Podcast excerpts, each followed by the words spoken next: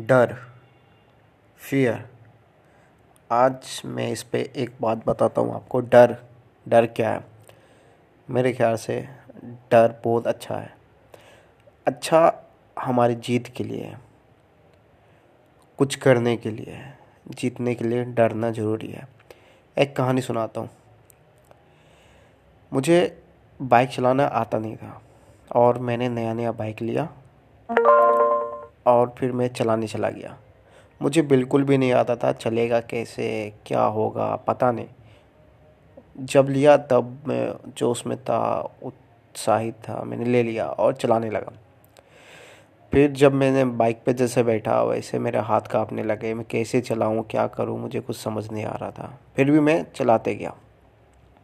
और हुआ क्या कि बाइक ठुक गई, कोई ठोक दिया कहीं से चोट लग गई, कुछ हो गया। पर मैं इतना डर गया था कि मुझे जब मैं निकलता था बाइक चलाने तो मुझे डर लगता था कि अब मैं क्या करूँगा, कैसे चलाऊँगा, क्या होगा, कोई ठोक दिया या मैं किसी को ठोक दिया तो क्या होगा। पर इसी डर से मैंने चलाना भी सीखा। पर डर पे काबू पाना ज़रूरी है। मैं इस डर को हमेशा बोलता था कि तू कर लेगा और डर से भरा तेरा जीत है। तो मैं उस जीत, जीतने के लिए उस डर को दबाता रहा और दबाते दबाते आज मैं बहुत अच्छा चलाने लगा भाई। तो बात यह है कि डर इतना ही ज़रूरी है जीतने के लिए। पर डर के आगे ना जीत की चाह होनी चाहिए, तभी अपन, हम लोग जीत सकते हैं, ऐसे नहीं। डर ज़रूरी है। अगर डर आप में ना होना तो आप ओवर कॉन्फिडेंट या आपको ऐसा महसूस होगा कि हम ही हैं सब कुछ, हम ही हम हैं, तब ऐसा लगेगा कि आप में अहम है। अहम मतलब बलवान, शक्तिशाली, जैसे मेरे सिवा कोई और न हो। डर ना हो, तब आप ओबीडियंट नहीं होंगे। माँ बाप का डर टीचर का डर पेरेंट्स का डर बॉस का डर, किसी का भी डर, वो आपको डिसिप्लिन बनाता है।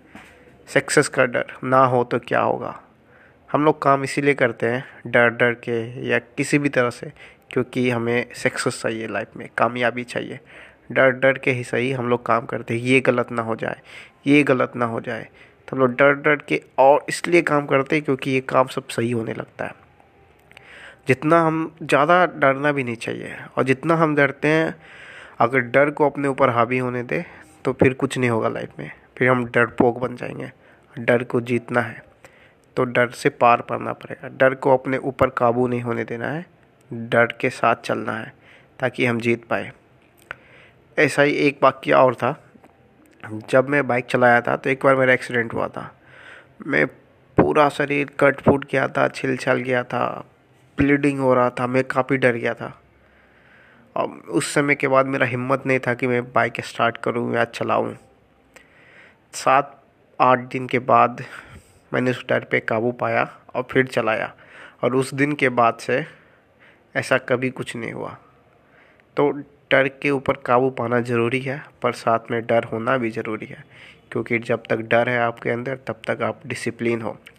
सड़क पे चलते हैं बाइक से, मरने का डर एक्सीडेंट होने का डर फैमिली का डर, मेरे बिना क्या होगा फैमिली का? तभी आप बाइक सही से चला पाओगे सड़क पे। जिस दिन डर ख़त्म आप भी ख़त्म हो जाओगे। तो डर ज़िंदगी के लिए ज़रूरी है, डर के ऊपर जीत भी। डर के नहीं जीना है, डर को साथ रख के जीना है।